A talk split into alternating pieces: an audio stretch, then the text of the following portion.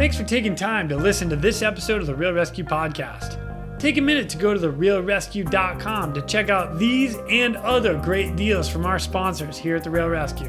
This episode of The Real Rescue Podcast is brought to you by Breeze Eastern, the world's only dedicated helicopter hoist and winch provider.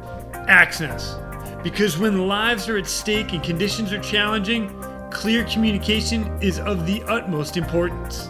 Life-Saving Systems Corporation, we do our work so you can do yours. Tough gear for tough jobs. And SR3 Rescue Concepts, because you don't know what you don't know. Breeze Eastern, they dedicate themselves to our helicopter rescue world. Since the very first helicopter rescue in November of 1945, Breeze Eastern has designed and manufactured superior rescue hoist solutions. While much of the technology and the unique mission requirements have changed over the past 75 years, their commitment to the rescuers, the operators, and those being rescued has not. Contact them today by visiting them at breeze-eastern.com. The Axnes PNG wireless ICS system can bring cutting-edge wireless intercommunication system technology to any aircraft. The PNG system can be fully integrated into an existing ICS system or can be carried on and off as a mobile base station. They can go anywhere, at any time, on any aircraft. Plus, with the strongest and most robust waterproof handheld on the market, this system can take a hit and keep working. Their wireless intercom systems are designed to enhance situational awareness through improved communication capability. This system brings superior noise-canceling technology to eliminate rotor wash and engine noise from your ICS. The Axnes PNG wireless system is currently deployed in more than 1,800 public safety, air ambulance, and search and rescue aircrafts worldwide. I have personally used the Axnes system in 4 different countries and on 5 different airframes. It is awesome. If you want more information, contact them today at axnes.com. That's AXNES.com. You just make sure you tell them Quinny sent me. Life-Saving Systems Corporation. They manufacture the world's toughest helicopter rescue gear. From my favorite harness as a rescueman, the Triton harness, to the rescue baskets, the litters, and of course, the most popular hook in all helicopters, the D-Lock. The team at LSC will cut, bend, sew, weld, and machine these products into existence every day. We do our work so you can do yours. LSC, tough gear for tough jobs. Check them out today at lifesavingsystems.com and follow them on Instagram at Rescue Gear. That's at RESQGEAR. And SR3 Rescue Concepts is a training company that can help with your helicopter training, a standardization and safety check, or maybe just an audit or an FAA refresher. They are here to bring your agency up to date with the most current techniques, rules, regulations, and equipment. The training staff is awesome. With a certified flight instructor pilots, experienced crew members, which I am happy to say that I am one of them, they offer training in rescue, medical, tactical, firefighting, ground operations, and night vision goggle use. SR3 is also partnered with Petzl to assist with personal protective equipment and the highly specific Lazard. SR3 also goes beyond the helicopter world as they provide high-angle rescue training and tactical medicine training. Contact them today at sr3rescueconcepts.com or over on Instagram at sr3_rescue.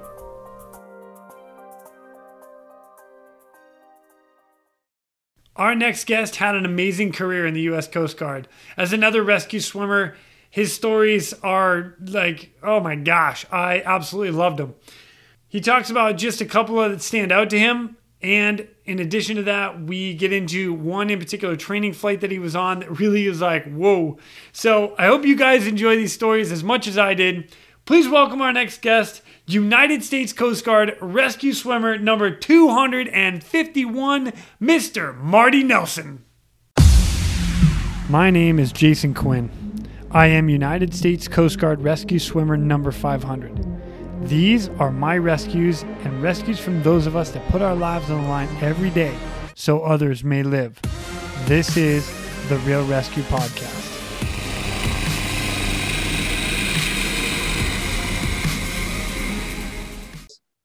Ladies and gentlemen, welcome back to the Real ResQ Podcast. I've got another rescue swimmer brother with me, and I am pumped to have this guy here, and I'll explain why in a second. United States Coast Guard rescue swimmer number 251, Mr. Marty Nelson. What's up, Marty? How are you, brother? Doing great, brother. Living the life down here in Corpus Christi. Yeah, buddy. So one of the reasons I love the fact that I'm seeing you right now is I very vividly remember your face in the first day I met you. And that's because you were stationed down in ECD, not at the shop. You were over at Alsea Tech. Is that right? Yep.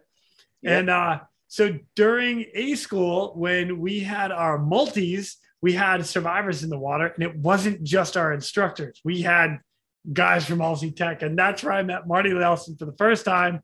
I'm in the multi, I'm in the pool, and he's like off in the corner, like, I'm so cold, help me. I'm like, shut up, get over here. You're like, oh.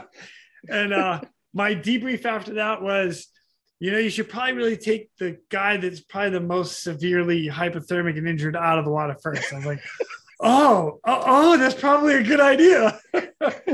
My first introduction to Marty Nelson. I gave you the answer. You did. Yeah, very much so. Very much so. I can't. I don't know if I took it that. I don't remember. All I remember is I picked you out of the pool last. So I don't know if the advice was after or before that multi, but oh, shoot. Anyway. But all right. So for everybody else that doesn't know you out there, if you could do me a favor, just introduce yourself, a little bit of background about you, how you came in the Coast Guard, and how you became a rescue swimmer. Oh, man. It started back on the home front. We moved to Oklahoma from California around 1977.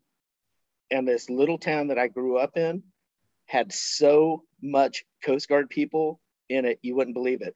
It was right on the edge of the Mike Monroney Aerospace Center where the Coast Guard Institute is. Oh, dude, every neighborhood had a retired Coast Guard Master Chief in it.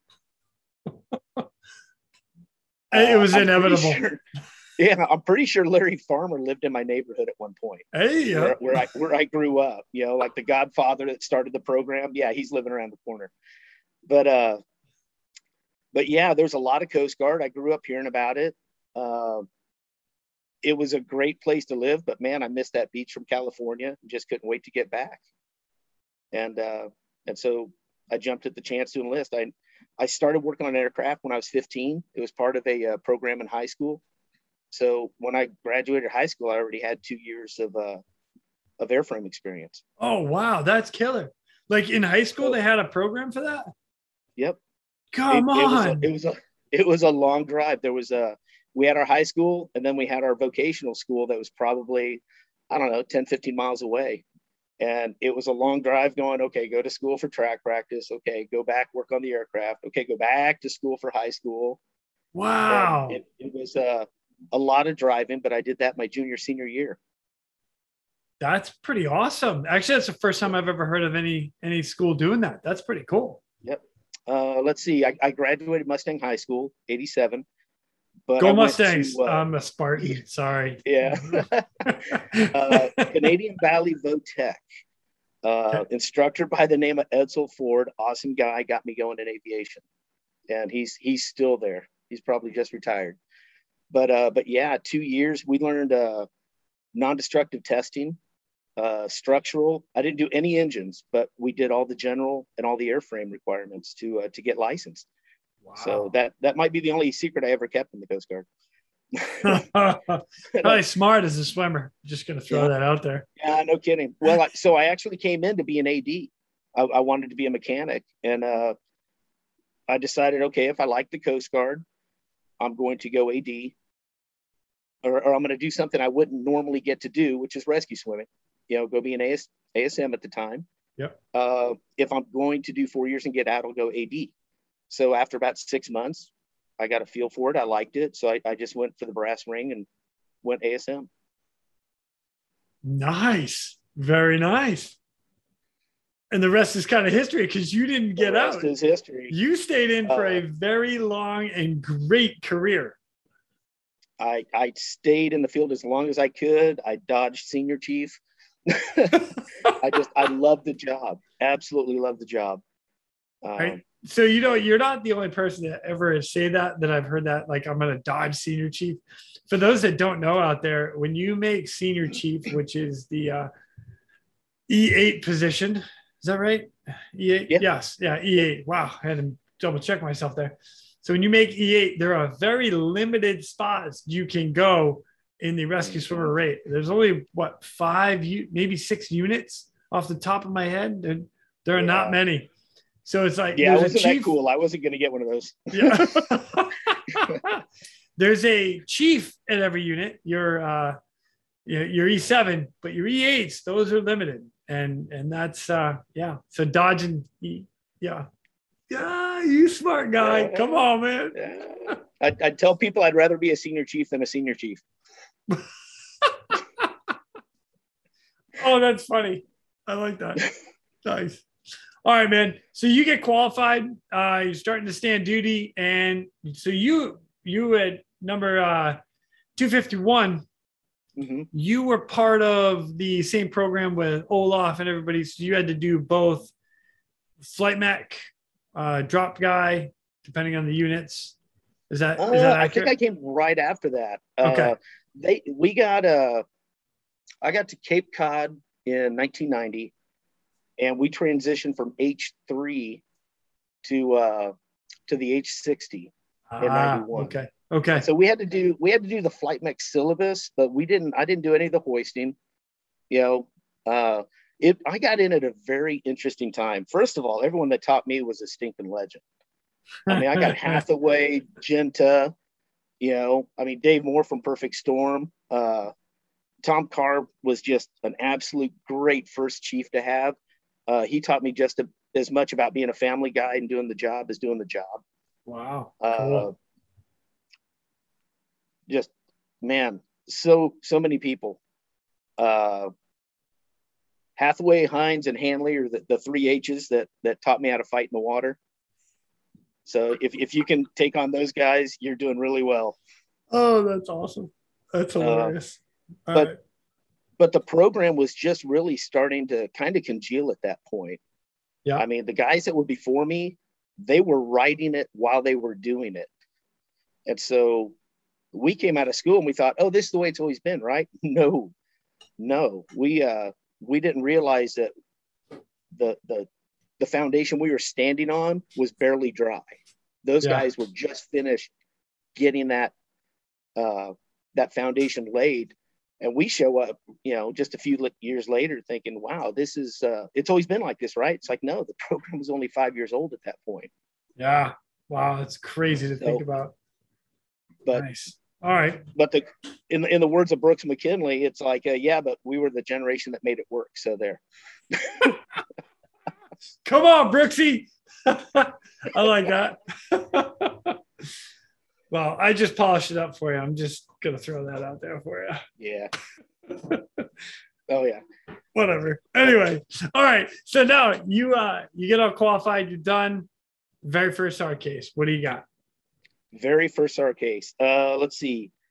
27-year-old heart attack victim on a – what kind of boat was it? It was a fishing boat of some kind, like a commercial fishing boat.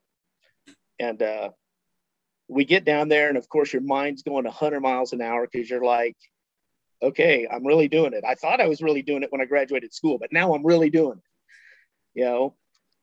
H3 has so much fuel, so you've got an extra 2 hours to think about, I'm really doing it, And we get out there, they lower you down with your equipment. You've already gone through your procedures, you know what to do. And all of a sudden, there's something amiss. There's something not right about this case. And there's the guy laying on the deck, unconscious, not breathing. And you're like, okay, this guy's got no vitals. And you start CPR on him. And when you go to do your jaw thrust, you feel the strangest little crinkle under your fingertips, and you're like, his face is frozen. Oh. And you're like, wait, what? This guy had a heart attack and fell face first into the ice while he was packing the fish down in the hold. And I don't think they found him for a while. So they pulled him up on deck to kind of thaw him out and say, we don't know what happened. It's like, well, 27-year-old heart attack, might have a pretty good idea what happened. But yeah, so. Oh, that's just weird. Yeah, it was really like, okay, they didn't teach us this in school. And so the crew's looking kind of not guilty, but like, I don't know how this is going to go. But you treat them and you medevac them just like everyone else. But that was my first medevac. Wow. What a first case to have. Yeah.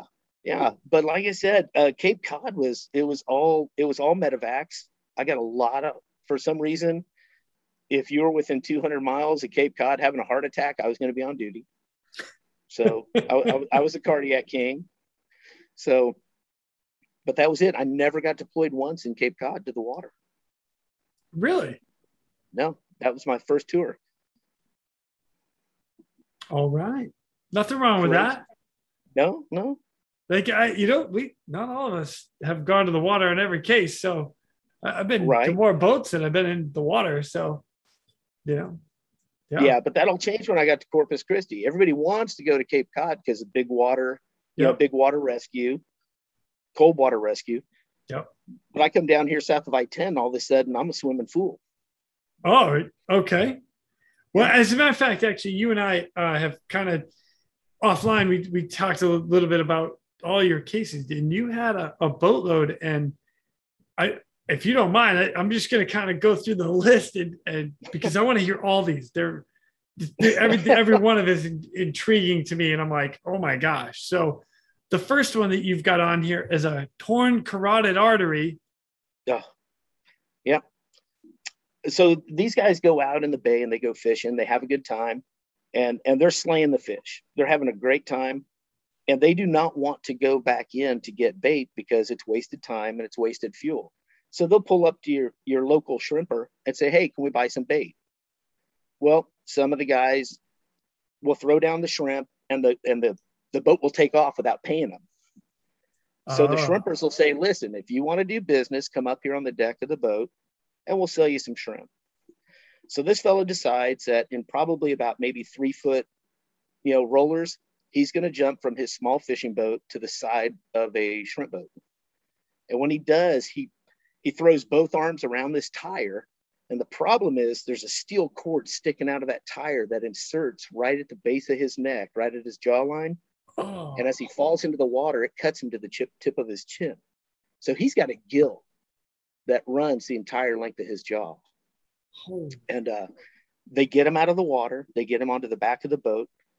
And when I find him, he's sitting on an ice chest on the back of the boat, the fishing boat. And there's just blood in a V, starting with the tip of his chin, running to both corners of the boat. And he is not controlling this bleeding at all. So we get him packaged up, we get a pressure dressing on it, we get him up in the helicopter, and he's starting to panic a little bit. It's noisy, the vibrations, he's looking around, and every time he looks around, he jerks his head, and it's like a sprinkler spraying out of his neck into the bulkhead. And so he just, and then he sees it, and he freaks out, and he starts looking around again, and he's just losing blood, and I'm trying to hold him down, and keep this guy alive till finally I notice the pool, the blood is actually pooling over his eyes. And so I'm trying to clean him up so we can see to keep him calm, and it's not working. So I just went with it. I got a couple of 2x2s, put it over his eyes and let the blood dry. And when it dried, it sealed his eyes shut. He quit looking around and we could handle the patient. Wow. So you figure stuff out on the fly. But we got him into, we got him into the hospital and lived happily ever after, but it's like you do what you have to do. There's really not a lot of rules other than don't let anyone die. Holy shit. You know, the downside about that whole case is, you know, you got to clean the helicopter when you're done. Oh yeah. And it's sprayed with blood everywhere. And you're like, what the heck? You know what, dude? You did the job too. And you know, blood is the cleanest thing we clean out of there. So let's stop right there. It doesn't smell as bad as everything else either. For what all right. Next on the list, ready? Amputated finger and a belly full of a screwdriver. You know what? This is a good setup. We went for blood, and we're working our way down the list of the grossest things we do. We had another recreational fisherman managed to cut a finger off while he was on his boat. You know, these guys are chopping up bait on these nice boats. And he cut his finger off. So we fly out, we pick him up, and, you know, like most guys, he had a couple of drinks, you know, while he was out there fishing. And this guy's drink of choice was screwdrivers. Nice. So we get the call, and the first thing I do, they're like, hey, it's an amputation. You know the deal. You grab a trash bag, run to the ice machine, get as much ice as you can carry. 80% of it's going to melt before you get there. So if you have a Ziploc left at the end of it, you're pretty happy, because that's all you really need.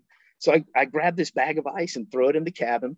Well, it snags on the seat track, and so it tears the bag. And we're like, well, that's no big deal. The water will drain and go out the door, you know? So we get out there, we pick the guy up, pack the finger, pack the patient, and he is he's starting to get really woozy. He's not feeling really good. And we are on approach to Shoreline Hospital here in Corpus. And he lets go of about a gallon of screwdriver right in the cabin floor. Oh. And it mixes with all that ice water. Oh. And and I see it coming. You know, I don't see it coming very often, but I saw it coming. So I put my visors down. And the minute they opened the door, that entire cabin just oranged out. Oh. The rotor wash caught all of it and just painted the inside of the cabin. You know, I know we have to open the cabin door, or not. So the 65 or the Coast Guard, they open cabin door to clear all the area all the way in. I know that's a rule. But when there's vomit all the inside of the aircraft, you know it's going to blow around. Don't open the door. Don't. Just don't. Would you shut down, please? Oh, my gosh. Marty, that's terrible. It's you know what, though? It's this is for all the guys that think they're going to go into this and it's going to be some kind of glory job. The job is doing whatever it takes to keep people alive. That's it. That's it. Comes with the motto. Nothing else matters. So others may live. Comes with the motto. There you go. There you go. But if you're not prepared to do whatever it takes, then, man, this is not the job for you. Fact. Totally. So. All right, let's go. Let's keep it rolling. Ready? Shark encounters with Hoff. And shark encounter with oh my god, with a derelict vessel. All right. Oh man, we decided to do some training. Okay, we had a couple shark encounters down here off Corpus. When we're doing our training, we usually go out to the Sioux Buoy off Port Aransas, and when the fishing boats are coming in, they'll hose off their decks and they'll get all that chum and all the weed and everything. So there's always some weed lines out there, and they make great reference points for training. You know, if you want to hold a hover, hey man, just put that weed line out at 1 o'clock and the pilot's got a hover reference. And, you know, beautiful clear days down here. It's a great training environment.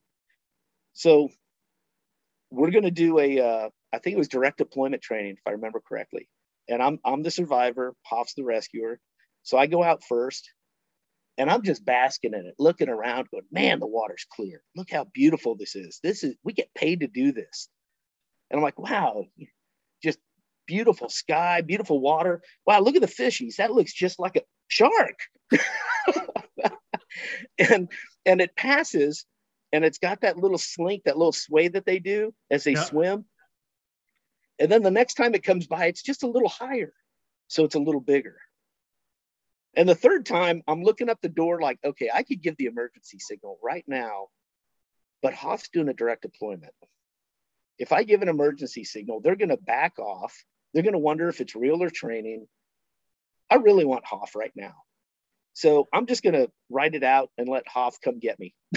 So Hoff comes down, you know, throws a strop around me, and he sees that my eyes are big in my mask, like, let's go. We got to go. Yeah.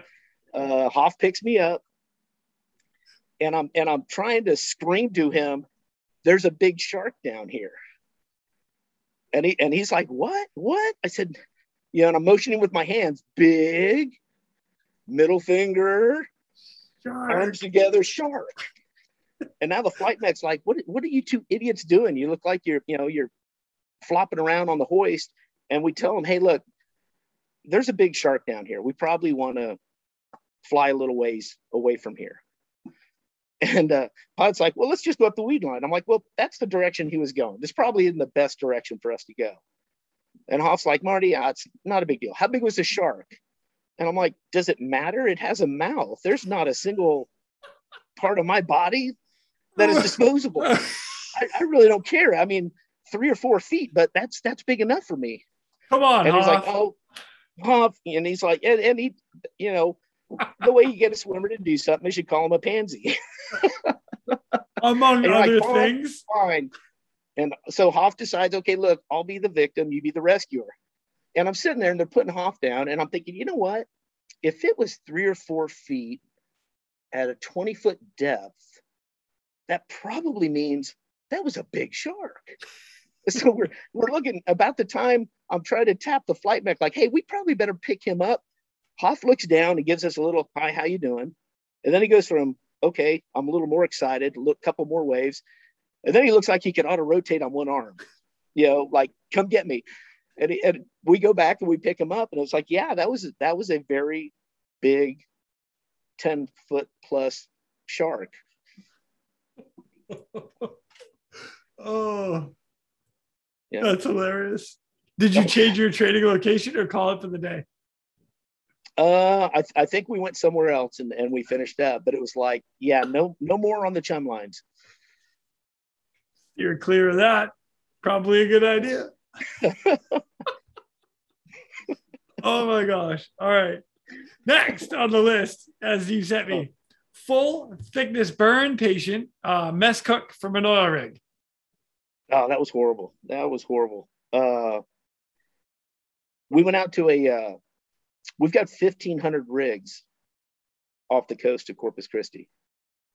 Bottom. 1,500. We'll take the new pilots out, and we'll make them close their eyes. We'll do a couple of figure eights to get them lost, and then we'll tell them, okay, without looking at instruments, which way's land? And they will always fly towards the light, and there's way more light with the rigs offshore than there are onshore. Oh, wow. And so we tell them, flying towards the light only gets you in more trouble. You know, you've got to use something other than that is not a cultural lighting, as we used to call it.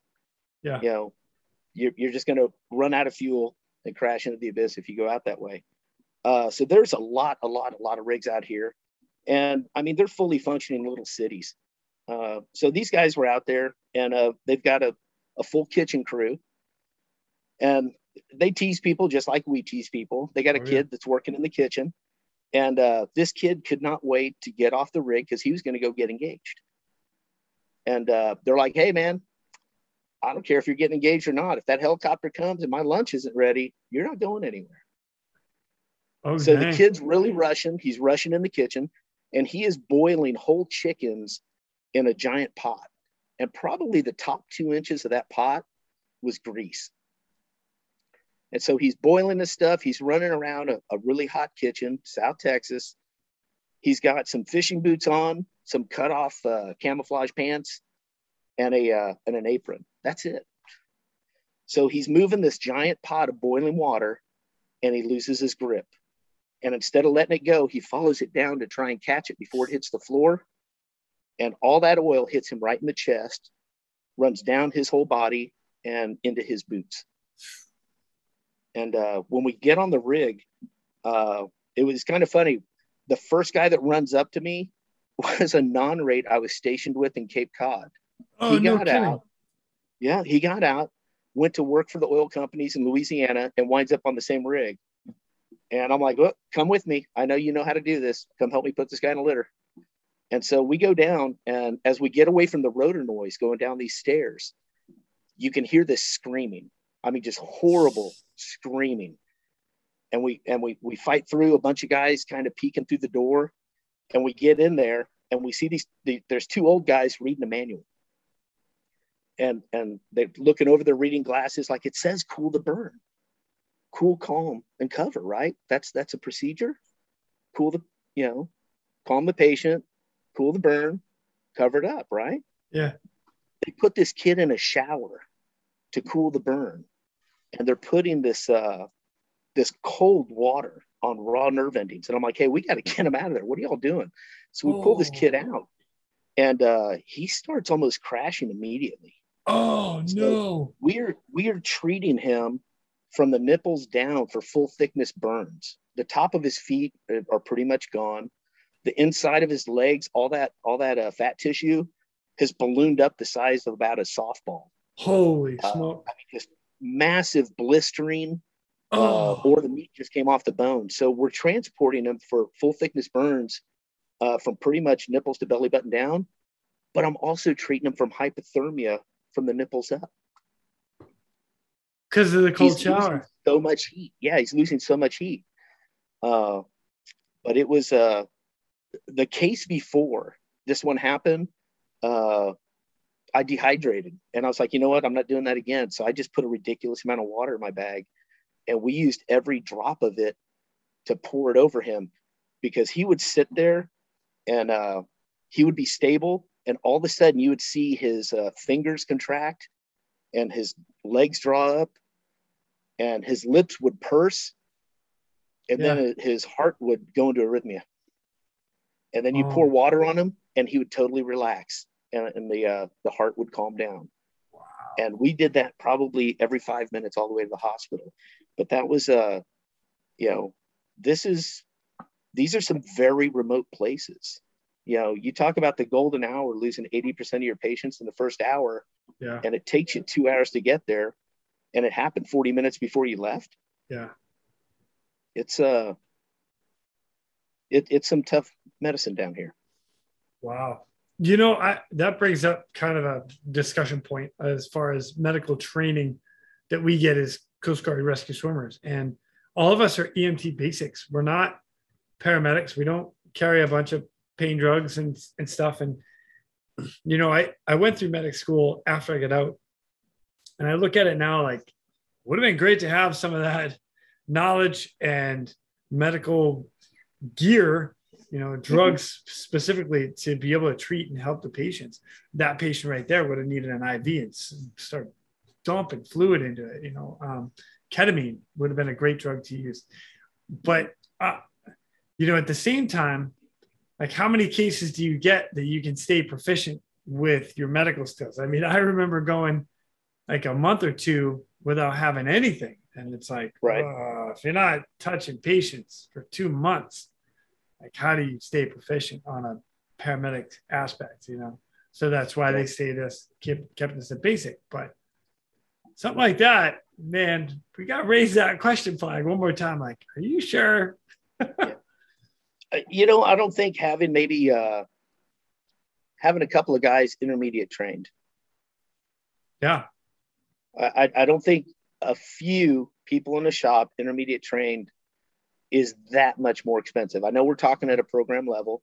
We've all, we're very program sensitive. Yep. We know the money only goes so far, but when we're talking about getting the mission done, we don't need to hear about money. Right. Well, something else that might, again, discussion points, ideas, and for guys that listen to this, the military all over uses like the fentanyl pumps. For guys that get hit in the field and stuff. And I know it's a medic that's usually doing it, but, like all my buddies that were deployed, they all had them like in their pockets. So if they get shot, eat the pop. And then when you start drooling, the pop falls out. Well, you're good and you're good to go for the rest of the flight home. An option. I mean, as long as the medical director gives us enough training and signs off on it. Again, I'm all about an option. How nice would it have been for that dude? Oh, no kidding. You know? No kidding. But anyway, so, all right, ready? Let's keep this going. Ready? Let's go. Next one. You've got on here, all right, truck accident of migrants that went off a highway, through a fence, and off a cliff into a sand pit. What? Yes. Okay, so there's a lot of South Texas knowledge there, okay? We have caliche pits. Caliche is just fancy word for clay, okay? Spanish word for clay. Is that like hard-packed clay? Like the hard-packed clay it's more like the... It looks almost like gravel, but when you drive by it and it creates the massive white cloud because that clay is just turning into dust as you drive over it.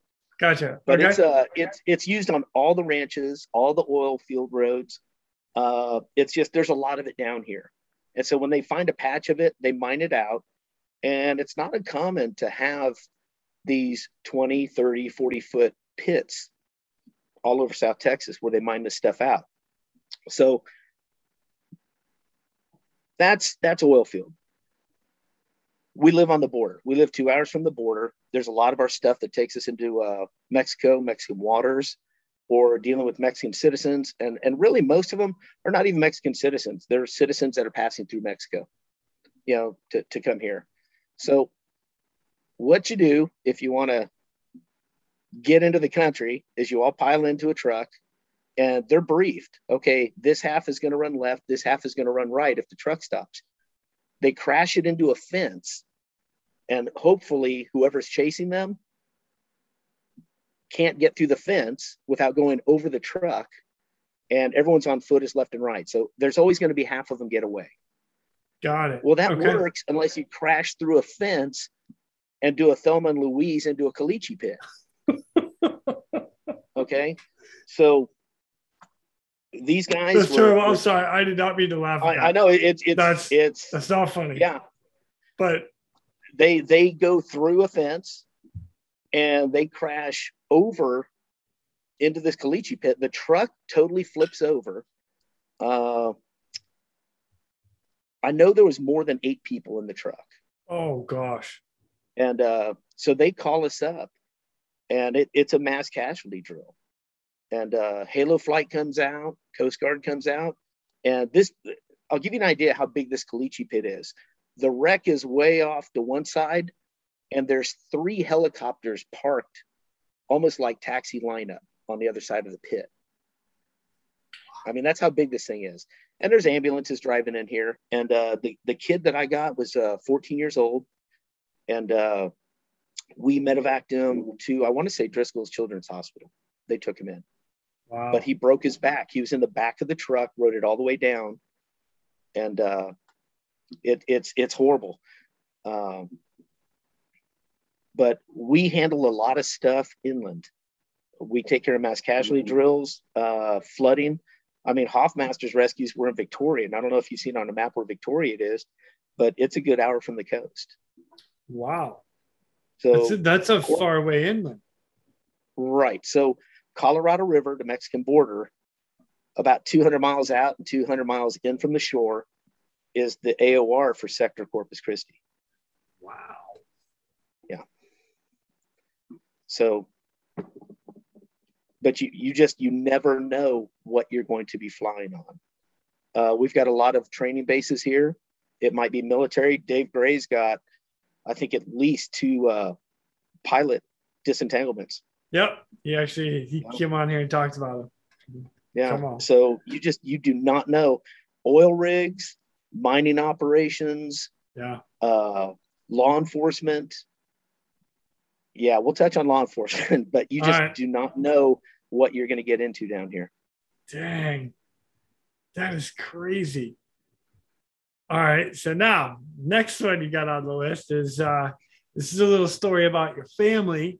And basically, your wife tells you that, listen, we have a Christmas show. The kids have a Christmas show. You better be here for it. All right. Just saying. So you decide to put yourself on duty the night before the Christmas show.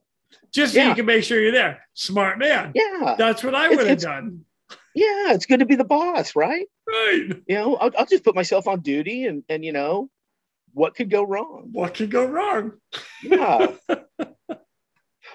Whoop, whoop, whoop. Launch the Ready 8 helicopter. Launch the Ready helicopter. Swimmer, get your stuff. Let's go. Oh, man. So the day of the Christmas pageant isn't until like 7, 8 o'clock at night. So I'm thinking I'm good. I go off duty at 4, right? Yeah. Plenty of time. We get a call to a disabled vessel on the border. And this guy is really concerned that he's drifting into Mexican waters and the Mexican Navy is going to want to board him. So he's very worried about that. And we get down there and we've got just enough fuel to drop me off and basically say, hey, look, we have a Coast Guard person on board the boat. Don't board him. You know, Coast Guard's got this under control.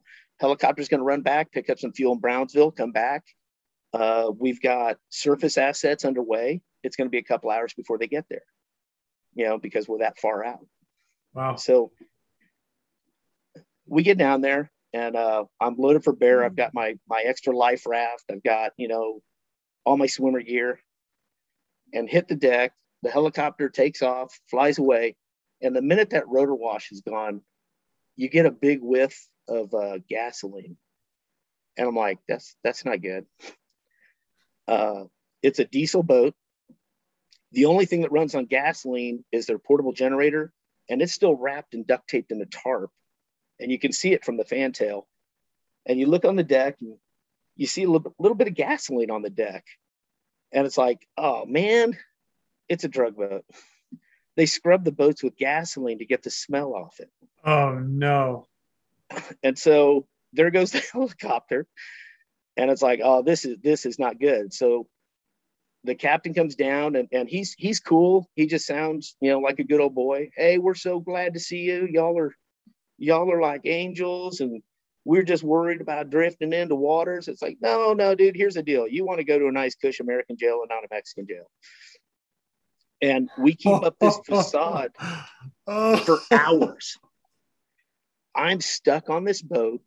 The crew, we had 2 guys in the engine room that wouldn't even come out and talk to me. I think they were Nicaraguan. But the long story was this boat was seized and then bought for, I think, $1. And it had all kinds of hull damage. And they got the bright idea to pour concrete into the bilge to seal the holes. Oh, my good Lord. Which works until the concrete cracks, and then you have a hole that you can't access. So we're on a sinking drug boat drifting into Mexican waters. and you know, it sometimes it takes a little bit of time for district to get their head around the problem.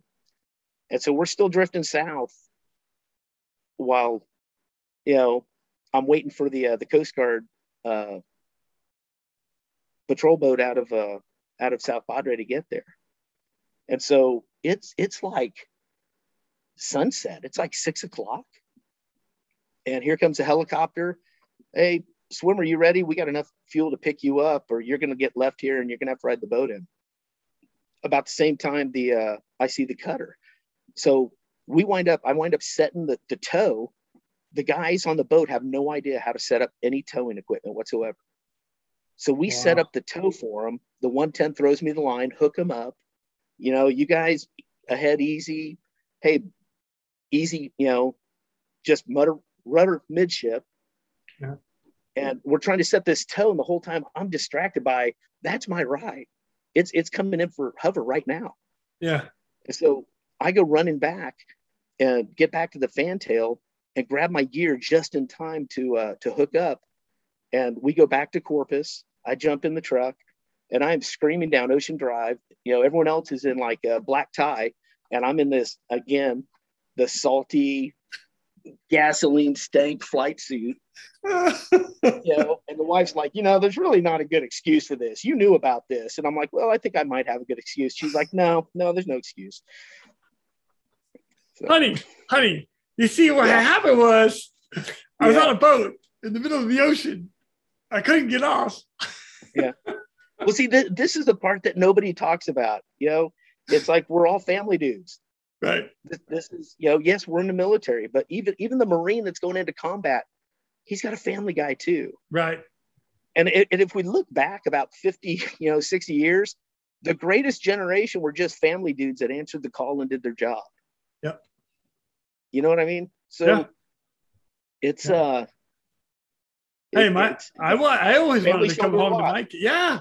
I wanted to come home to my kids. I loved coming home. And I remember cases that would happen and I would come home and specifically give them a hug and just hold them for a minute and be like, I'm glad I'm holding you guys right now. But, at the same time, it's like, you go on deployment or something like that. You come back, so happy to see them. There are commitments. Oh, yeah. You got to be there. You got to be there for the recital. Come on, Marty. Yeah. But you know what? The funny thing is when you say stuff like, oh, sweetie, I was stuck on a drug boat in Mexican waters. That doesn't even wash because it's happened before. Right. They're so used to it. They're like, yeah, I don't care. That's just part of the job. Yeah. And you're like, wait, what? You knew you were supposed to be here. You should have told that drug boat no. Yeah. Oh, yeah. Oh, my gosh. Honey, I'm sorry. I'm sorry I'm late. I'm sorry. Okay. Marty, it's freaking hilarious.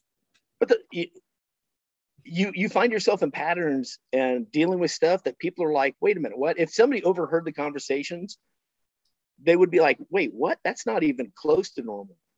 Right. Oh, yeah, I know. You know what's not allowed in our house? This is funny. Cheeseburger wrappers. McDonald's cheeseburger wrappers are not allowed in my house. Okay. We had a McDonald's on base. And every time we had like that one case where, hey, we almost put it in the water, or we almost lost a crew member, or man, I cannot unsee what I've seen. I would celebrate life, brother. I would go get me a couple of cheeseburgers. I would have a nice cigar. And usually my buddy, Rick Olivas, my favorite flight mech, he would come over and he'd have a shot of rum with me on the porch. And we would just, hey, man, live to fight another day. But it happens so much whenever my wife sees the yellow cheeseburger wrapper, she's like, it happened again, didn't it? So it's like, yeah, so McDonald's is not allowed in our house anymore. I've been retired like 11 years and we still don't eat McDonald's. You know what? You shouldn't eat it anyway. Sorry, I don't mean to. I might be dissing McDonald's, but Yeah, I'm just saying that rescue swimmers were eating cheeseburgers to celebrate victory laps long before Ironman ever did. Hey, smoking cigars, having a shot. I'm all about it.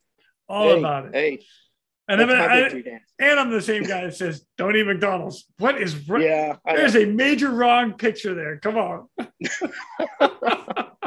You know what? I remember coming back from cases, and this is even civilian side, where it's like 2 o'clock in the morning, 3 o'clock in the morning. The first place we go is either Waffle House or IHOP.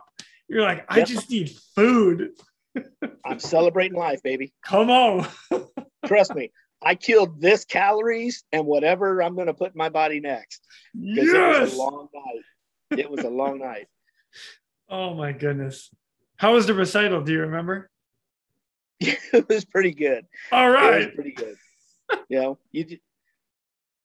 It was no different than going to something in your dress uniform. You just like, okay, don't talk to anyone.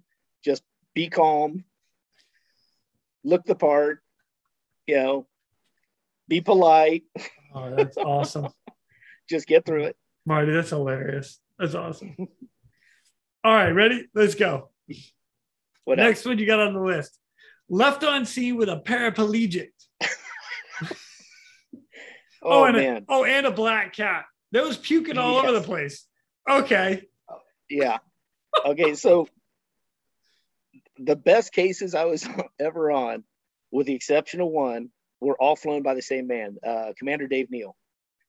Dave Neal is by far one of the best pilots. I flew with Dave Neal because he came up to Kodiak. Did you? Heck yeah. So Yeah.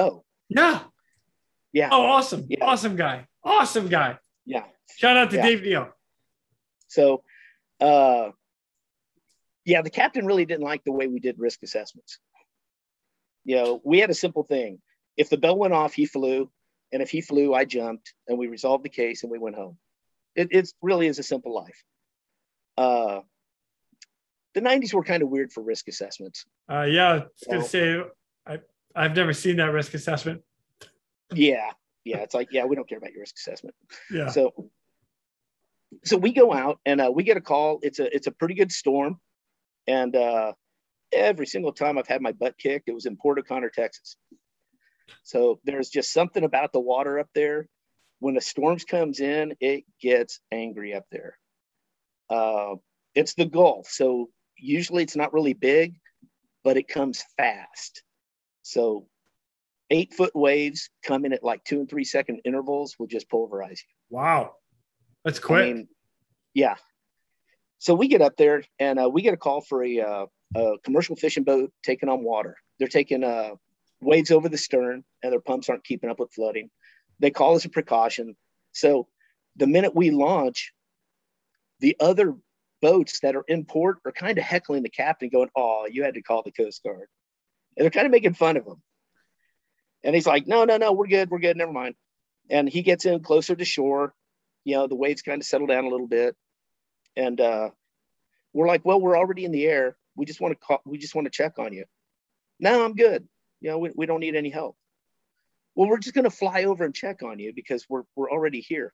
Hey, dude, why don't you just go do something else? Go look for that sailboat. We're like, what sailboat? Are you kidding me? There's been a sailboat screaming Mayday for the last 12 hours. What? And we're like, oh, well, okay. So we mark the position of the boat, of the fishing boat, and we go after looking for a sailboat. And man, we don't go very far. We find this sailboat. It's probably about 28 foot. The anchor pulpit is upside down. It's totally twisted upside down. The man overboard wires on the starboard side are all released. The sails are blown out. The mainsail has like maybe 2 feet of strips of cloth going down the mast, out the yard arm, and up the guy wire. What? So it's totally blown out. The jib, I don't know what happened, but it came loose, and it is popping like a whip with this massive grommet, probably about 1.5 inches across, is solid brass, and it's taking chunks of fiberglass out of the deck every time it pops. Wow. And this guy is just, you can see him just sitting down, rocking back and forth on his hips, just fighting to stay up and down on this sailboat.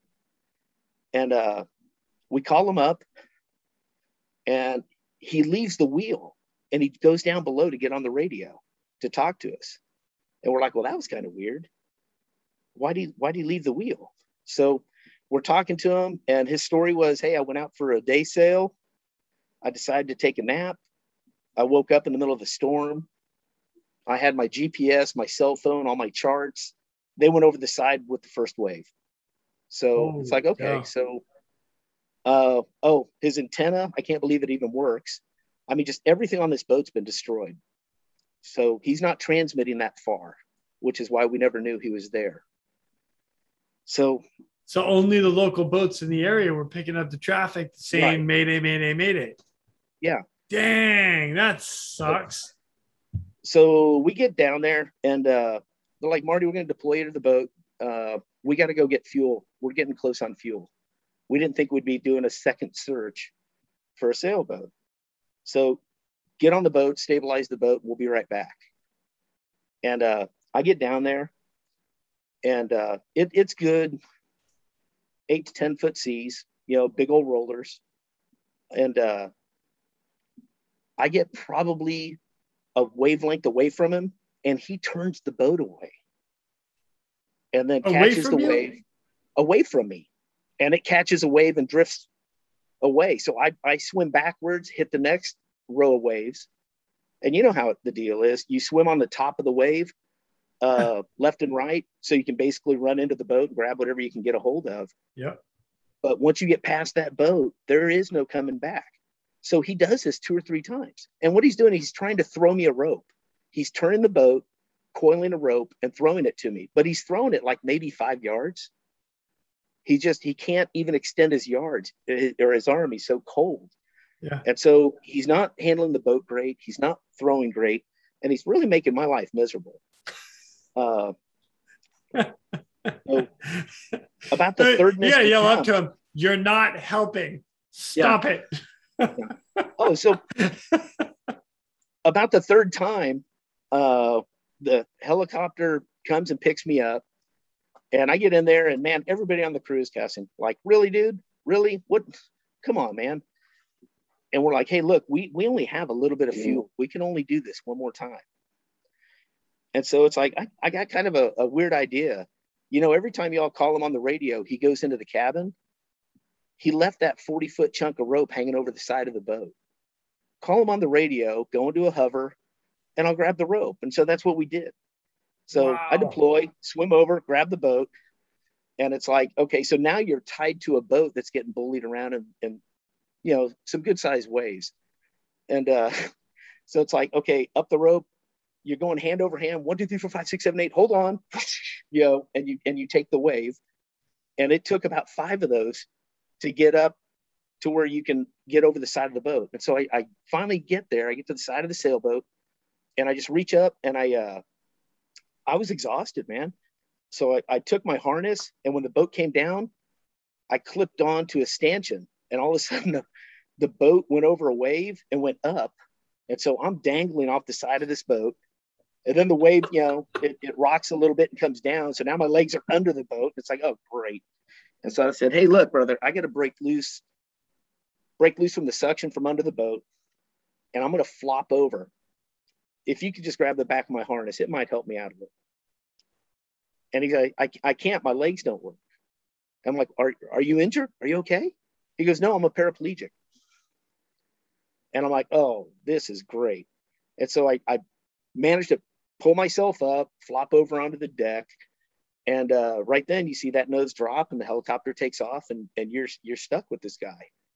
And you're like, what the heck are you doing out in a storm by yourself? And first thing we do is we go over the egress. Hey, if the boat flips over, this is the way we're going to go out. I want you sitting right here so I can grab you. He's hypothermic and he's hungry. He's like, hey man, I haven't eaten in a day. And I know we're not supposed to let him eat, but I thought, you know what? Let him get some energy. And I watched this guy devour 3 king-size Snicker bars in like 5 minutes. It almost made me sick watching him eat. But this guy was starving. And I stick my head down in the cabin. There's a lot of water. Everything's floating around the cabin. And way up in the bow of the boat, you know, where the bed is, there's a black cat with his legs straight up in the air. His head's off to the side. And this cat is seasick. And I'm like, okay, I am in a storm with a paraplegic and a puking black cat. I don't even know how you wind up in these situations. You can't make this stuff up. You just can't make it up. Nope. So we I do the dart underneath the whipping sail, get a hold of it, tie it down to the mast, secure all the wires, make sure that there's nothing we're going to snag up on. And we're I'm like, so what's the deal? What happened? He goes, well, I've only got like about a 5-horsepower kicker motor, and it's not strong enough to get through the jetties in a storm. I'm like, well, let's just get to the jetties and a Coast Guard boat can come out and tow us in. We still don't have comms with anybody. So we start motoring towards a jetty with a 5-horse motor. And all of a sudden, hey, look, there's that fishing boat we were looking for. They're like, y'all want to tow? I'm like, hell yeah, I want to tow.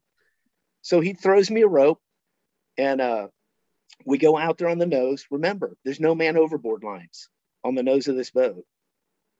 There's no helicopter. So I've got to get out on the nose of this boat and make off, you know, the towing line. And I'm there for like 2 seconds. And brother, we go through one wave, up a second one, and crash down on a third. And I scurry back to the cockpit.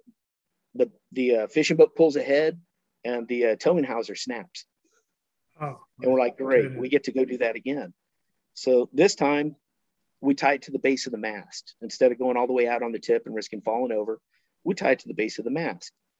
And I'm sitting there tying it off, and I hear this pang, pang, pang, pang. And it's the outrigger from the shrimper hitting the mast right over my head. Oh my gosh. And so I look up, I see it again. I don't even get back to the cockpit, and our mast is tangled in their nets. And as they pull ahead, our sailboat turns perpendicular to their boat. Oh, and we start scooping water. And the boat is totally laid over on its side. They're dragging us by the mast. And I grab this guy, and we're about to jump overboard, and the net tears, and the boat swings heavy. We grab the helm, we straighten it out, and they pulled us all the way to Port O'Connor. Holy so smoke. There we are, you know, we're coming into Port O'Connor, and we're passing the Coast Guard station, and I'm like, oh wow, look, they got a helicopter on their lawn. And they pull us all the way into the marina. We tie up. I get to meet the guy's dad, shake his hand. One of the guys from the small boat station picked me up, and my crew's over there drinking coffee at the station. They're like, well, by the time we got back, you were already in the jetty, so we just thought we'd wait for you. You sound like you were doing great. Thanks, guys. Thanks. That's awesome. I got this. Yeah. Oh my God, Marty. But see, that honestly, that's why I love flying with Dave Neal, is I trusted him to do his job and he trusted me to do mine. Yeah. And I mean, that it's just that simple. It is that simple. And, you know, that's another great discussion point, is that to trust, you know, the guys in the position that you're in. Do your job. You know, if you're flying, you're the pilot, do your job. Trust me that I can do my job in the back, whether it's hoisting, whether it's swimming, whether it's being on a mountain, whatever. Like, that's what we're trained to do. Like, pilots go through flight training school to fly the helicopter badass. Yeah. Well, we're trained to do the same thing, only ours is on the other end of the hook. Right. Yeah. Yeah. And God bless the flight mech that catches all of our mistakes. Oh, yeah.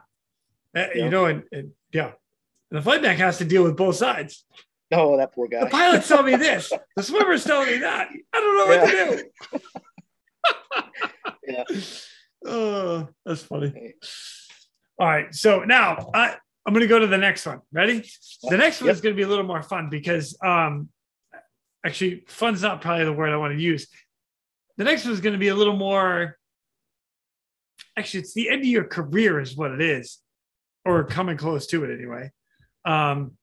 But you were deployed to Hurricane Katrina in New Orleans and pulled a killer award out of it, which I'm going to read here in a minute. And and we get to hear about everything that happened in Katrina, which is pretty awesome. So it's yet another guy that was down. There were a ton of swimmers that were down there, and everybody has similar like stories, but every one of them has been so unique. And I'm looking forward to hearing this one. So.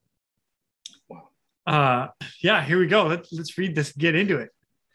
Citation to accompany the award of the Distinguished Flying Cross to Chief Martin H. Nelson, United States Coast Guard. Chief Pat Estrada Nelson is cited for extraordinary achievement while participating in aerial flight from 31 August to 3 September 2005 during Hurricane Katrina rescue operations. Demonstrating exceptional aeronautical skill and superlative physical stamina, Chief Nelson served as rescue swimmer on repeated sorties aboard H-65 helicopters in challenging urban disaster environment. On the night of 31 August, Chief Nelson deployed to an unimaginable scene of chaos where 200 desperate survivors suffering from 3 days of severe exposure to intense heat, lacking food and water, congregated on a roof of a school demanding evacuation. Undaunted by disorder, he quickly took charge and began prioritizing survivors for lift when suddenly he was confronted by openly hostile men. With exceptional composure, Chief Nelson asserted his authority, establishing himself as their only hope for survival and gaining their compliance. Despite nearby gunshots, visible muzzle flashes from below, and volatile crowd, Chief Nelson remained on scene until the survivors were saved from the perilous conditions. Following a series of fatigued rescues, Chief Nelson mustered enough energy to deploy from 150 feet to a 6-foot landing boxed in by buildings, jagged debris, and power lines. Recognizing the dangers, he completed 3 demanding direct deployments, each protecting the survivors by using his own body as a shield from the potential deadly hazards. On 02 September, Chief Nelson deployed to assist another rescue swimmer evacuating survivors from the top of a slippery dome-shaped structure.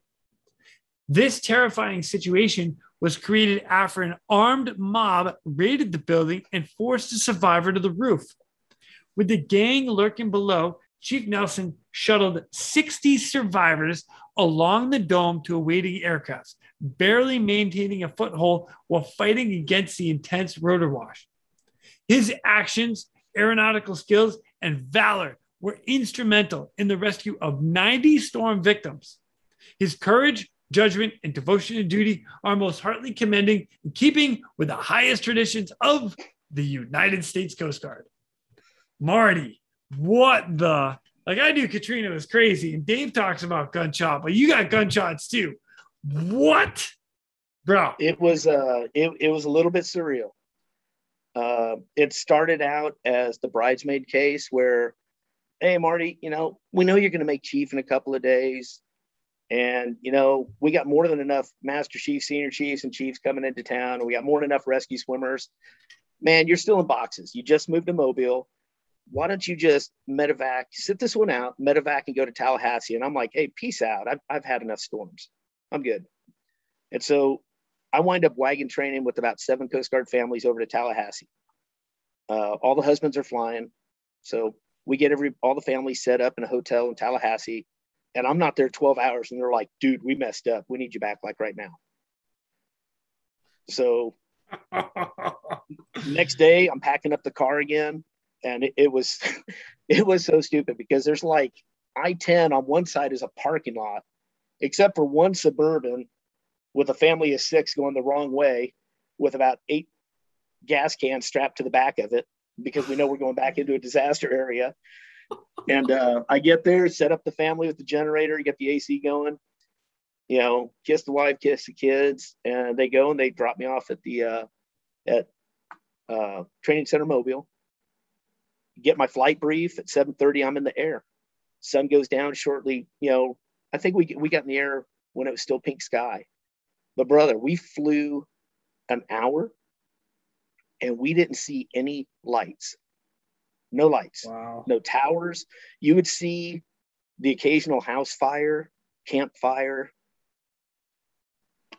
but there were no lights passing over the entire state of Mississippi. Holy smoke. So it starts to sink in. You go from that excited to, you know, not really knowing what's going on, that excitement to, holy cow, this is really big. And we go into New Orleans area and they direct us to a neighborhood. And we picked up, I think, about 12 people. And they said, hey, look, we're going to go get fuel. Obviously, we're going to work this neighborhood a little bit more. And I was getting my head about me. I was like, you know what? Go ahead and leave me here. I just really wanted to get my head on with this. And there was a big guy. He was Army. He just got back from the desert.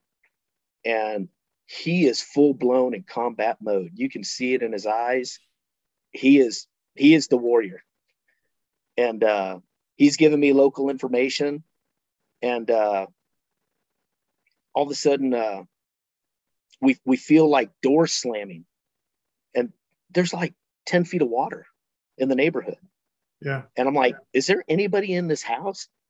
And we realize it's not door slamming. It's 2x4s buckling in the house. Holy cow. You know, you can feel it when you're on the roof. And we go ahead, we medevac him out. And then We go to the next set of roofs. We get a couple of people. And I took my helmet off. The helicopter went to go drop them off and was coming back. And I took my helmet off. And it was maddening because you're standing on a roof where everybody else is standing on their roof too in a neighborhood. And everybody is screaming at you because, I mean, you've got the retro tape, you've got the chem lights, they can hear your radio squelching. Yeah. I can't find my kid. My mom broke her leg. My dad's out of oxygen. Everybody is screaming their needs at you. And mentally, wow. It was just like, holy cow. I put my helmet back on. It was like, nope, I can't listen to this right now. And you get your head around it. And then they picked us up. We went into New Orleans. And this would have been probably day 2 or 3. And I'm still getting my head on. And the pilot, we stop. And the pilot gets out, shakes my hand, says, hey, Marty, guess what? It's 12:05. And I finally got my game together. And I'm like, yeah, man, hey, we got to get back in the air. I figure by 4.8, we can come back here, get another bag of gas so we can get some more rescues, get some more people. We don't want to be caught on the ground in New Orleans. We still have to have enough fuel to get home to Mobile. He goes, no, Marty, slow down. It's 12:05. And I said, hey, dude, look, I'm normally good at this game, but right now you're going to have to just tell me what you want out of me. And he shook my hand. He put an anchor in my hand. I promoted. I made chief. Oh, hey. And I'm like, hey, this is cool, but we got some next level stuff to deal with. Right. And so, you know, put the anchor in a pocket and it's like, okay, pilot, go get an area brief, co-pilot, go take care of the logs, flight mech's going to run over the bird. Marty, you know, I get to play the stewardess, go get local intel and get us food, grab a couple MREs. Okay, cool. We go over, we talk to the swimmers and the swimmer's like, hey man, cool your heels. They're shutting us down. So what do you mean they're shutting us down? He said, well, they said it's day 3 and the risk assessment says that, you know, if we're going to have an accident, it's going to be, you know, between the 3rd day and the 4th day. And they're only going to have us hauling water to people. And I'm like, brother, my payload is like 1,000 pounds. Okay. I can bring people to water faster than I can bring water to people. It'll take me a half hour to load and unload 1,000 pounds of bottled water. Yeah. This just doesn't, the risk assessment there of having people come under the rotors for cargo makes no sense. And we're sitting there talking about it. Yeah. And all of a sudden, no kidding. Common sense. I don't know who it was. There's a young kid. And he's sitting there eating like a thing of yogurt. And he's like, yeah, especially since all those kids are on a roof. And we all looked at him like, wait, what? Yeah, there's like 60 kids on this roof. I marked the position. You still have the position? Yeah. And they got you hauling water. Yeah. Okay, look it. We go back and I look at the pilots and I'm like, hey, you want to take this anchor out for a test spin? Let's get rid of all this water. Come on, this Marty. Guy's got a position. There's 60 kids. And like 60 kids, that's all we had to hear. So we go flying into this area. They put all the old guys in one helicopter.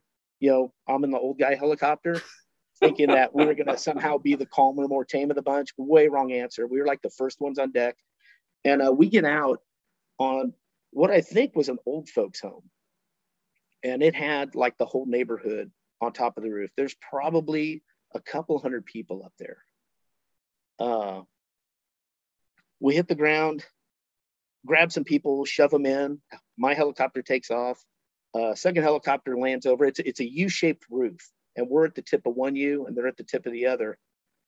And then all the people are back on that common area where it's all connected. So this young swimmer, I can't remember who it was. I think his name was Wolf. He comes running over. Hey, what are we doing? I said, we're going to run 2 LZs, throw 4 chem lights in each corner, and keep 2 red chem lights stuffed in your wetsuit sleeve. What for? Dude, I love DOD. If they see red chem lights over your head, they think you're an LSO. They're going to land. So just keep 2 red chem lights. We walk towards the crowd. We throw down a whole bunch of chem lights, and we tell them, hey, if you cross this line, we're leaving and not coming back because the blades come down to 5'2". Anybody over 5'2" loses the top of their head. So nobody, if you cross the line, we're going to do another roof. And so everybody's cool with not crossing the line. Tell the kid, set up the same LZ that I've got here. I land, he lands, we stuff the cabin, I take off, they take off. We go do triage, we grab some more people, helicopter lands, we stuff the cabins, and that was our rotation. And so we get about maybe 3 rotations in, and we get a bunch of guys standing over in the corner crossing their arms. They're not really happy with the whole women and children first thing. So I've already heard some stories, Rob Williams and John Williams both had run-ins with guys, with guns. Yep. And I walked over and decided to not be the target. And I said, yo, whose roof is this? And this kid steps out and says, yo, this is my roof. I said, okay, who's out next? Give me one guy. He goes, I want this guy out next. Okay. And I walk him over to the edge of the roof, say, hey, dude, I promise you, you're going to be on the next helicopter, but you give me an ounce of crap and I'm throwing you off this roof. Okay. Oh, no, man, it's cool. It's cool. All right. Good deal. So helicopter lands. We make a big show of him getting onto the helicopter. Everybody in the little group over there, they're happy. You walk into a crowd and you pick up the youngest child and you hold them over your head and you scream, whose kid is this? And there's going to be a woman running out screaming, that's my baby. Great. How many babies do you have, ma'am? And remember, we're back to that 1,000-pound capacity. Right. So the big guy we put in there, he's a big guy. He's going to be like, you start thinking in terms of 200. Okay, so he's probably 2 1/4, plus the 2 kids. That brings us up to 2 units. That's 400 pounds. The kids and him are 400 pounds. Mom's under 200 pounds. Grab 2 stragglers, knock on the window, and you tell the pilots, hey, these guys got to go to I-10 East. Okay. And they take off. They don't question it. They just take them to I-10 East aid station. Next helicopter lands. You pull somebody from a gang. You pull somebody, youngest children with the most children and biggest family. Hey, these guys got to go to I-10 West, okay? Okay. And so what you're doing is you're systematically breaking up that gang and sending them to different FEMA stations. Because what we don't want to do, we do not want to dump a gang off in the middle of a FEMA station. Wow. Well played, sir. So we wound up running 9 helicopters for 5 hours and probably medevacing over 250 people. There were 60 people in the building that were patients or they just weren't capable of getting up the vertical ladder. One of the local parish priests were in there taking care of them. And they would bring me just 1 or 2 pallets of water or cases of water that we could drop down to them to take care of them. But we were not going to get them out of the building in dark without technical rescue. So we go all night.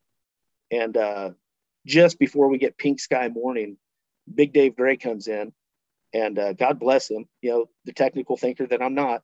Hey, we need heavy haulers. We need bigger helicopters. And so he calls in DOD aircraft and they come in. I don't think that building lasted beyond noon because he worked from sun up till about 10 or 11 o'clock, loading everybody up. He was just about ready to go. And all of a sudden the gunfire erupted again. We'd seen random gunfire all night, but Dave Gray wound up in the middle of a firefight. And, I think by noon or 1 o'clock, that building was on fire. I don't even think it survived. The building did not survive the night. Yeah, he talks about that in his episode with us, and my goodness, it was just crazy. So that's day one of Katrina. Wow. We go in, we get a couple of other ones. We're like, okay, we can do maybe a couple more rescues, and then we got to head back to Mobile. Then we do that high wire rescue where there's just these massive trees. So we got to go out the door, pretty high, and we're skirting the power lines, are they dead? Are they alive? I don't know, but we got to get around that. We got to get around the shards from the building. And we pick up, as I remembered, it was 2 sisters, a child, and one of the sisters' husband. and the husband elected to stay behind. And so he's giving this kid hugs. The kid does not want to leave dad. And it's just a little bitty, probably about 4 or 5 year old kid. And we get the women up into the helicopter, and then they send down the basket. There is no room left in the helicopter. And so I get in the basket with this little kid. And when they get us up, my butt is like over floor, but my feet are not. And so this kid is literally out the door. So I got him in my lap, and we reach over. I shake mama's hand, and that seems to calm him down. Like, see, we're friends. Me and your mom are friends. It's all good. And so I'm holding on to him. And the only piece I remember that entire week was looking at the stars with this kid. We're flying over New Orleans, and I didn't want him to look down. So we were just looking at stars. Wow. It could have been my kid, just sitting there giving him a hug and looking at the stars together. So crazy. Marty, that's crazy. We dropped off those survivors at an aid station, headed back for Mobile. We got somewhere over Mississippi, and they called for a woman in labor. And it was horrible because we couldn't find her. We couldn't get a signal. And we looked as long as we could. But somewhere in Mississippi, a woman gave birth with no help. Dang. So we get back. You get that day off to rejuvenate. And you're like, well, it's a great weight loss plan. I lost 9 pounds last night, because you're just so dehydrated. You get some good food. You get some downtime with the family. You're trying to stay in touch with what's going on with the shop, talking to the guys. And they're like, the next one was, hey, Marty, well, now that you're a chief, you and Hoffmaster can go back and relieve Damata.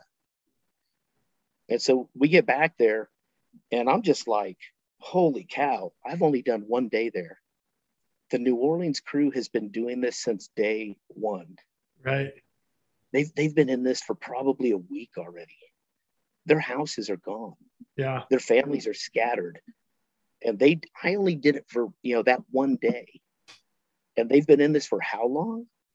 And I just, I don't even know how to talk to them when I get there. The one thing I did is whenever we landed for fuel, I had had that little green notebook. Hey, what do you want me to bring? When I come back, what do you want me to bring? And the guys are like, you know what? Everybody asks this, nobody comes. And the maintenance officer was the funniest guy. He's like, you know what? I'd love a Crown and Coke, and I got more Coke and ice than I know what to do with. But everybody just gave me their little wants and needs, and we went back to supply, and we loaded, oh my gosh, probably 6 or 8 B4 bags full of gear. All of my personal camping gear, all the kids' sleeping bags, all that. It's like, hey guys, there's some people that need this more than we do. I'll get you new stuff. You guys are growing. Let it go.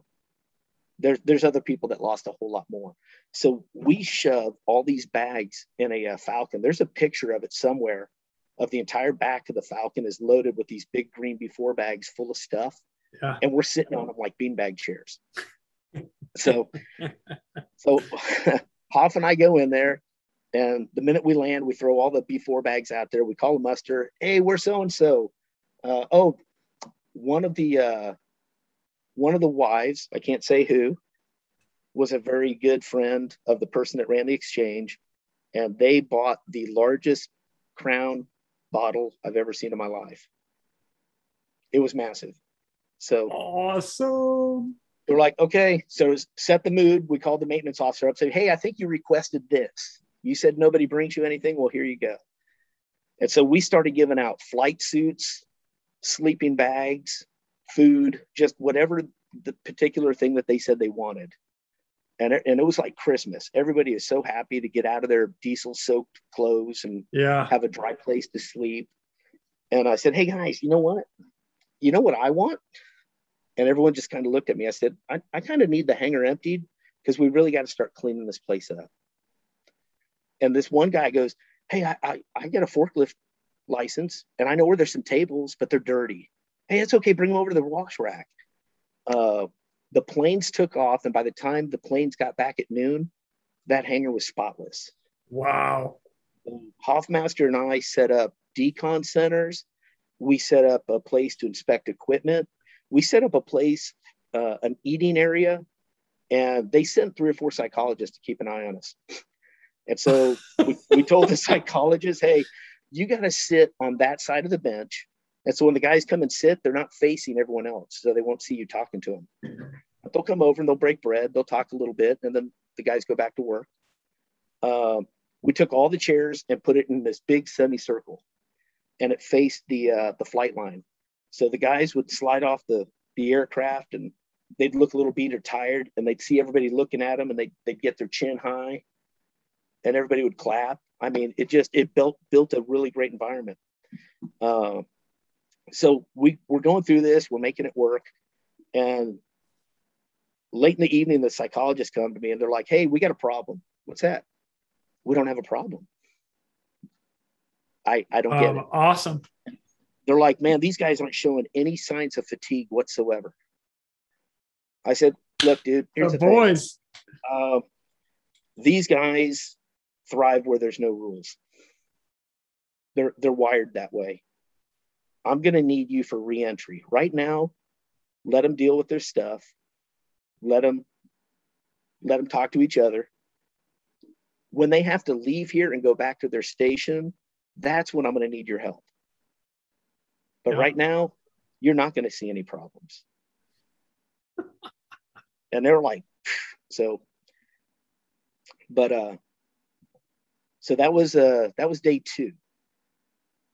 Let's see. Day 3, they called it low-hanging fruit. They're like, hey, look, we're just going to fly around the outer areas and look for stragglers and you know, get area intel and see what's going on. So we were flying through, we actually decided to fly through downtown. And there was a swimmer on top of the Salvation Army building. And I was like, well, that's odd. I'm like, hey, guys, if that swimmer's still standing there, he's been there for an hour already. If he's still standing there, when we go back for fuel, I want you to drop me off and I'm going to go check on him, make sure he's okay.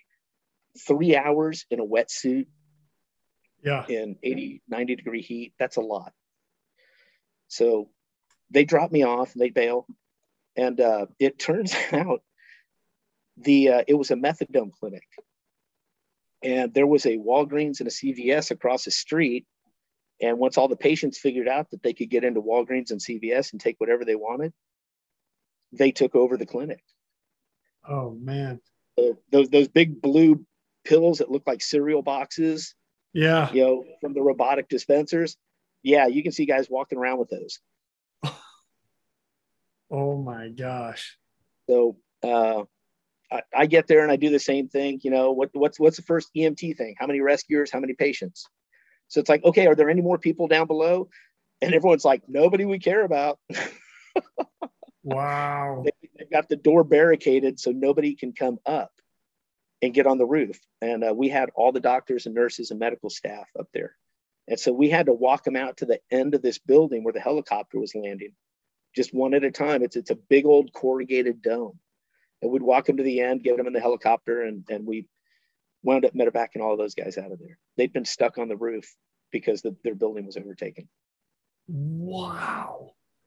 So, you know, everybody that I talked to says Katrina was it was the Wild West. And it was, you know, for all of you guys that were down there, again, I wasn't down there for it. I wish I had been. Other people tell me they're glad I wasn't, but just kidding. Yeah. And, you know, it was nuts. Yeah. But I mean, the biggest thing is there's a lot of crews. I don't think the 8th District crews got nearly the recognition they should have gotten. The fact is, I was at a headquarter unit, and we were not accountable to district. We sent our awards straight to headquarters. Wow. But New Orleans, Houston, Corpus crews, I don't believe that they were recognized the way they should have been recognized. And I know we went back and we tried to fix some of that. I'm not privy to what they did or what they got accomplished, but the New Orleans crew is just freaking legendary. Yeah. That's all there is to they were answering the call while the storm was still happening. Yeah. You know, it was crazy. So, and you know, a lot of people lose houses. A lot of people do rescue. Not a lot of people do rescue after they lost their houses. Right. And those guys were, every one of them.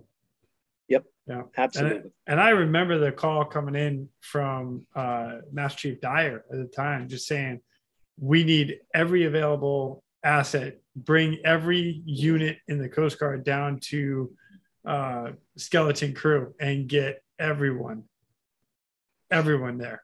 Mm-hmm. And I was like, holy cow, we got to start sending some guys. Let's go. But they were, it was awesome to watch them. I mean, it was awesome to watch them interact. Like I said, they got off the helicopter.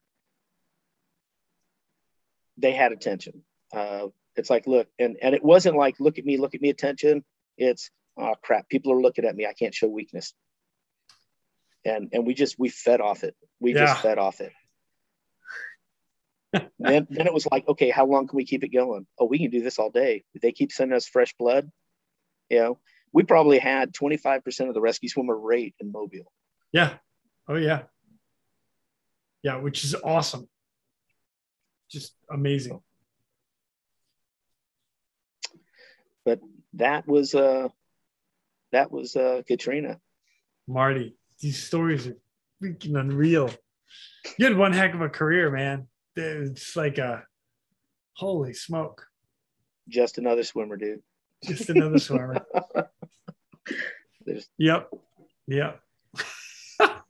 Dude, I love it. Well, I'll tell you what, man, like you have shared some incredible stories. We've been going for a while now. This, mm-hmm. Like I said, I can't get enough of this stuff. I love every bit of it. But if you don't mind, like with all of your experience, what would you pass on? What would you share with everybody else out there that's still doing the job? Man, you're going to be in it a long time. So spend time with the guys. You know, I was probably the guy that punched out, went home, you know, at 5 o'clock, a little too much. I should have spent more time with the guys. I was a swimmer for 20 years. I've been retired for 11, and I still talk to a lot of people. It doesn't end with retirement. No. I mean, if you wanted to, I guess it can, but I will never forget getting a phone call probably a couple of years into retirement. At about 12:30, 1 in the morning. And it's when Dale Taylor and Fernando George's aircraft went down. Yep. And I was retired, and somebody in town knew those were my boys. And they gave me a call to let me know. And I'm like, oh my gosh, this just does not get any easier with retirement. Retirement has nothing to do with the rescue swimmer program whatsoever. Nope. So what do? I'm thinking about, okay, what can I do? Nothing really. You know what? I can call one person. I'm going to call the guy that relieved me, Pat Estrada. P.E. Love my boy P.E. I call him at 1:30 in the morning to say, hey, listen, you may want to brace the boys for some bad news. I don't know if it's been released yet, but Pat Estrada is still up packing to go to Mobile to do the CISM debris. Wow. And it's like, that's just how small our community is. I know there's guys out there that didn't enjoy working with me, and that's okay. I still love you, man. I learned something from everybody I worked for. There's a lot of guys that work for me. They taught me a lot. And the older you get, the more you realize how small this world is. Yeah, so, true statement. But yeah, so keep that community going. You get out in the field, you get one shot. Once you leave the aircraft, you're not in the aircraft anymore, Bubba. So take everything it has to offer, fly a 360 around the case and look at it from every angle. If you're going to get bit, it's because you didn't take advantage of all the information. So Marty, this has been awesome. That's it. This has been awesome. So I'll tell you what, before I let you go, sneak peek to everybody out there, you and I are actually going to get together one more time to talk about one more case that is not disclosed right here, right now. But we're going to leave that as a little like teaser for the next one, because we're going to try. We've been trying to get, and we should be getting, your entire crew that was on that case. And we're going to hear it all from you guys, which is going to be pretty badass. I'm not even going to like dive into it at all. That's going to be the mind blower. Come on. Like, I'm excited. I don't even know this story. I'm excited for it too. So, but until that day comes, which is coming pretty quick, and I'm excited about it. Marty, I cannot thank you enough for coming on and sharing this incredible career, all these awesome stories. It's been an absolute pleasure. I've been on the edge of my seat the entire time. I love it. So thank you. Hey, thanks for the opportunity. This is a good deal. Like I said, there's a couple hundred guys out there that have had better careers than I do. We need to hear from all of them. This platform is open for everybody. Come on. You know, I'll tell you what, I'm going to throw my boy Kurt Revels under the bus right now. I love Kurt. He has had some amazing cases, and he's like, nah, they're not that great. I'm like, bro, what are you talking about? You've been left on scene. You've done this. You've done that. There are some amazing cases, and then there are some amazing cases that you just don't hear about. Tell them, come on. You know what, dude? It's not about us. It's about teaching everyone else. It's about helping everyone else. And if you think hearing about it doesn't help, well, you're just wrong. Yeah. Yeah, Brewmaster Revels needs to get on. Let's go. Let's go, Revels. Oh, man.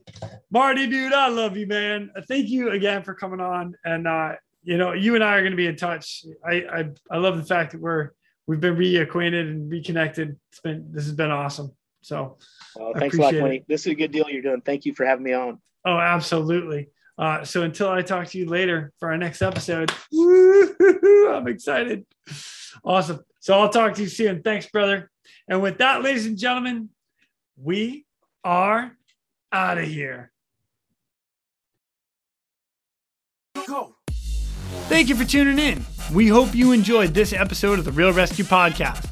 Please take a minute to like, subscribe, and hit that share button. I'm pulling chocks and taking off. But before I go, if anyone out there has a rescue story they would be willing to share, I would be humbled and honored to have you on as a guest. Or if you have any questions about rescue or anything else we talk about here, send an email to jason@therealresq.com. That's jason@therealresq.com. You can also check us out on our web pages, therealresq.com, our Facebook page, and our Instagram page at The Real Rescue. Again, a special thank you to all of you staying on the watch today. Always remember, when that SAR alarm goes off, those in distress are praying for a miracle. They are going to get you. Until next time, fly safe and swim hard.